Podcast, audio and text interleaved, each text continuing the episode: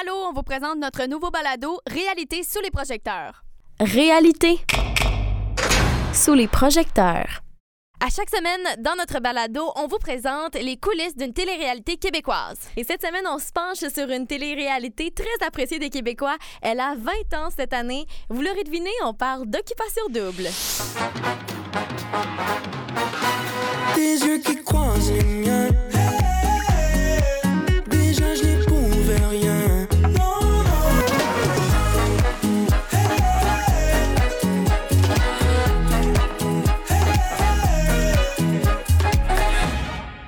Année à Occupation Double, les candidats doivent cohabiter dans des maisons, donc la maison des filles et la maison des garçons, pour tenter de former un couple.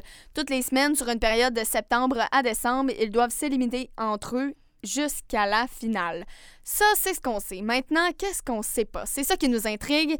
Puis au Québec, on est chanceux parce qu'on a beaucoup d'émissions extra, des coulisses. Cependant, on est allé plus loin pour savoir plus de secrets, plus d'informations. Dans les prochaines minutes, on fait la lumière sur l'argent que les candidats reçoivent, l'encadrement psychologique qui les entoure et on se pose la question à savoir si l'émission reflète vraiment la réalité. En gros, on pose les vraies questions. On a eu la chance de s'entretenir avec Bernard Couillard, recherchiste pour la production d'Occupation Double en Andalousie, mais aussi avec une ex-candidate de l'émission, Julie Munger, afin d'avoir les deux côtés de la médaille des dessous d'Occupation Double.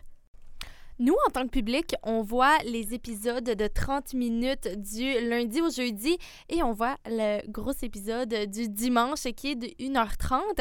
Mais pendant toute la semaine, il y a quand même 24 heures dans une journée et non 30 minutes.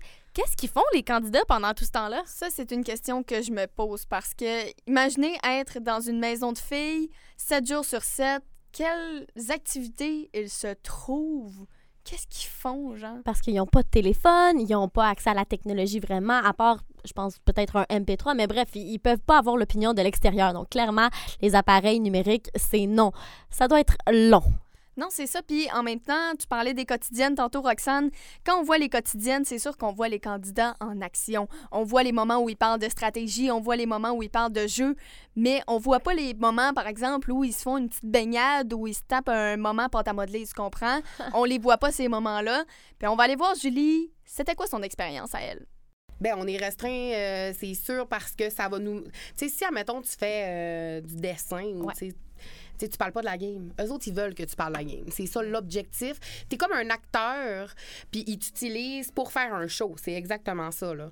Fait que tu as un horaire. Tu sais, admettons, tu as des jours de captation, tu as, euh, deux jours de week-end. euh, mais euh, tu le sais, admettons que le, hum, le lundi, c'est le party. Le mardi, c'est l'élimination. Le mercredi, c'est une activité 5 à 7. Fait qu'on a tout notre horaire.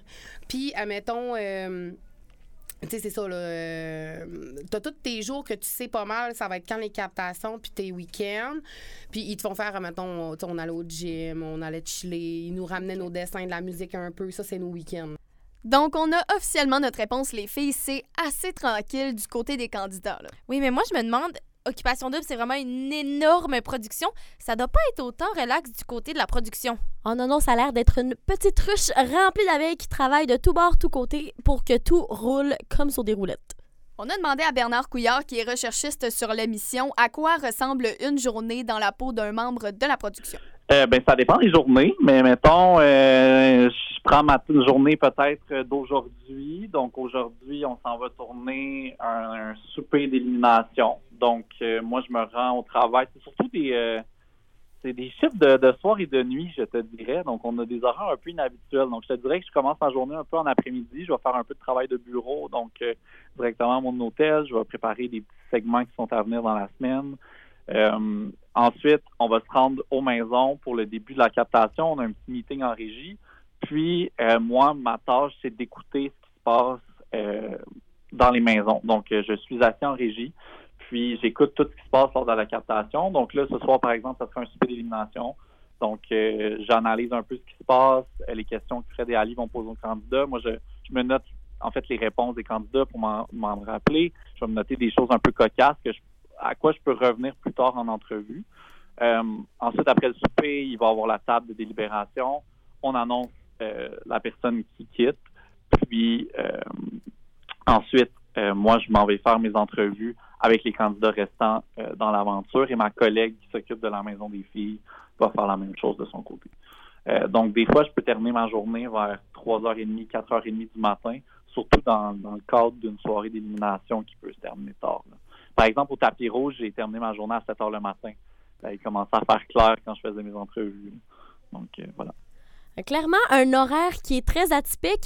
Je me serais jamais douté là, que les émissions, les tournages terminaient aussi tard. Ben peut-être une heure du matin, mais là, jusqu'à 7 heures, là, c'est euh, tout qu'un C'est emploi. fou quand même, parce qu'on la voit, là, la noirceur, là, dans les soirées d'élimination, dans les Mhm. parties, peu importe, mais l'heure où ça termine, on n'a pas de on n'a pas d'échelle de temps, on n'a pas de on, on le sait pas en tant que public, donc c'est quand même intéressant de voir le côté de la production, de savoir ils ont, ils ont toutes que des journées là quand même.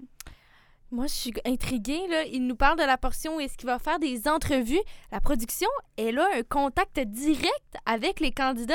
Mhm. J'aimerais ça entendre euh, Bernard Couillard nous parler un peu plus de ça. Euh, oui, en fait, c'est une particularité qu'il y a à Occupation Double qu'il n'y a pas nécessairement sur euh, d'autres téléréalités. J'ai parlé à d'autres collègues de d'autres émissions, puis euh, nous, on est vraiment en contact direct avec les candidats. Parfois, ça se fait derrière un rideau, parfois, ça se fait dans carrément une, une autre pièce, puis ils font juste parler avec un, un haut-parleur. Euh, nous, on a vraiment un contact avec le candidat. là. Donc, quand vous voyez les confessionnaux, on est vraiment à moins d'un mètre d'eux. Donc, c'est vraiment un, contact humain qui se fait. Euh, je sais que d'autres productions fonctionnent autrement. Même chose en voyage, euh, pour les activités. C'est vraiment, il y, a, il y a un contact direct entre le recherchiste puis euh, le candidat. Bon, donc c'est quand même un soulagement de savoir que les candidats ont directement un lien avec l'équipe de production parce que nous, en tant que spectateurs, on voit pas ça. Non, on voit seulement le lien qu'ils ont entre les deux animateurs, Frédéric et Alicia, cette année. Mais c'est important d'avoir quand même là, euh, d'autres personnes à qui parler que les personnes dans l'aventure. Puis malheureusement, puis c'est normal, c'est pas tout le monde dans la maison, dans la production qui a un bac en psychologie et qui peut vraiment aider euh, les candidats à se Non, ressourcer. C'est sûr, puis de mettre le doigt sur le bobo, d'identifier le problème, des fois c'est difficile. Là. Exactement. Puis heureusement, il y a des ressources qui sont disponibles. Julie Munger nous l'a expliqué. Il y a des ressources. Les crimes, t'es tout seul, t'as pas de soutien de ta famille, t'as pas ta que tu peux appeler direct, hey, yo, je file pas, là, tu sais. Fait que je pense plus que c'est ça, puis t'essaies de faire confiance à du monde que tu connais pas. Donc, on peut comprendre qu'il y a des ressources sur place, comme des psychologues, pour encadrer les candidats. Oui, il y en a avant et après, parce que euh, durant l'émission, il y a certains candidats qui se font traîner dans la boue sur la place publique, surtout à cause des réseaux sociaux. On est à l'ère où est-ce que tout le monde peut dire son opinion sur ce qui se passe à la télé et il y a certains candidats qui, par le passé qui ont euh, eu ça chaud. C'est sûr, parce qu'en étant filmé 24 heures sur 24, là, ça se peut qu'à un moment donné, t'échappes une phrase que tu voulais pas dire qui sort tout croche. Je pense que c'est arrivé une fois à Julie Munger également. Moi, euh, quand j'ai dit euh, elle a rien inventé, elle a pas inventé un remède contre le cancer, elle est juste influenceuse. euh, moi, je disais ça en niaisant, mais ça a vraiment sorti avec de la musique dramatique. J'étais comme Kristen joke, On genre. pense qu'ils sont filmés 24 heures sur 24. Du moins, c'est le discours des candidats. Mais est-ce que la production peut nous affirmer si oui, ils sont filmés 24 heures sur 24? On entend la réponse de Bernard. Ben pour une question de sécurité, c'est toujours filmé dans les maisons. Pour euh, peu importe ce qui se passe, euh, ils sont toujours filmés. Euh, puis lorsque vous voyez dans l'émission des moments qui sont qui sont pas en train de faire une, une activité, on appelle ça des moments de tranche de vie. Donc c'est des moments euh, que les candidats se parlent entre eux, sont dans la chambre par exemple, ou euh, juste avant de se coucher, ils ont une petite discussion. Donc c'est des moments qu'on peut utiliser pour l'émission. Euh, mais ils sont toujours vraiment toujours filmés 24 heures sur 24, sauf par exemple lorsqu'ils se rendent en voyage ou qu'ils se rendent à une activité, là, il n'y a, a pas de caméra, bien évidemment. Mais dès qu'ils sont dans la maison, oui, ils sont filmés. En tout cas, moi, je pense qu'être filmé 24 heures sur 24, ça a un prix maintenant. Est-ce qu'ils sont payés pendant leur passage là-bas? Ils doivent laisser de côté leur vie, leur emploi, mais les factures au Québec continuent de s'accumuler. On se demande, est-ce que le prix qui leur est réservé, leur allocation, est assez pour payer ces factures qui sont au Québec? Voilà ce que Julie nous a dit. Euh, oui, puis c'est pas grand-chose. C'est des petites miettes. Euh, je te dirais qu'il faut que tu te prévois parce que je me suis... euh, J'ai été chanceuse de gagner le coup de cœur du public puis gagner 10 000 là. OK. Parce que je te dis, euh, si, si tu te prévois pas puis tu mets pas des sous de côté, euh, tu sais, euh, ton 200$ piastres par semaine, là, euh, puis tu le reçois pas tout de suite, là. OK, c'est 200 par semaine. Environ, ouais. Oh boy. Fait que ce cash-là, puis en plus, quand, admettons, tu as besoin d'un antisudorifique ou une brosse à dents ou il te manque quelque Ouais. chose, des bobépines, Ouais. ben ils vont prendre l'argent de cette Ah allocation-là. Ouais, fait que, tu sais, s'il te manque quelque chose, ils te prennent ce- ce- ben, les sous, les sous qu'ils te donnent d'allocation. Aïe, aïe, aïe. Quand même, c'est pas beaucoup là, ce qu'ils reçoivent. Non, c'est littéralement des miettes, comme disait Julie dans l'extrait. Moi, ce qui me choque le plus de cet extrait-là, c'est de voir que la production prend l'argent qui leur est alloué pour leur acheter ce qu'ils ont de besoin, les nécessités. Là, c'est bien beau tout ça. Là. On aborde l'horaire, le support psychologique, les allocations. Mais la question qu'on se pose tous, c'est vraiment la transparence qu'a l'émission. Qu'est-ce que les candidats pensent de la véracité de l'émission? Mais oui, c'est fake. Mais ils vendent du rêve. C'est ça qu'ils veulent. Ils veulent que ce soit beau pour que tu fasses comme wow. Mais euh, c'est ça. Ils vendent du rêve. Fait que nécessairement, quand tu vends du rêve, faut que tu sois un peu fake dans, dans ce que tu fais. Parce qu'en arrière de la caméra, c'est pas le même que ça paraît. sais. Mais euh, dans le cam, là, tu fais comme wow, OK, c'est big, c'est nice, c'est beau, c'est esthétiquement parfait, la coloration, le vendre du rêve. Donc, après avoir mis les points sur les i, on se dit à la prochaine, tout le monde. Merci d'avoir écouté l'épisode sur Occupation Double. On en a appris beaucoup quand même, les filles. Oh oui! On va se coucher moins niaiseuse ce soir.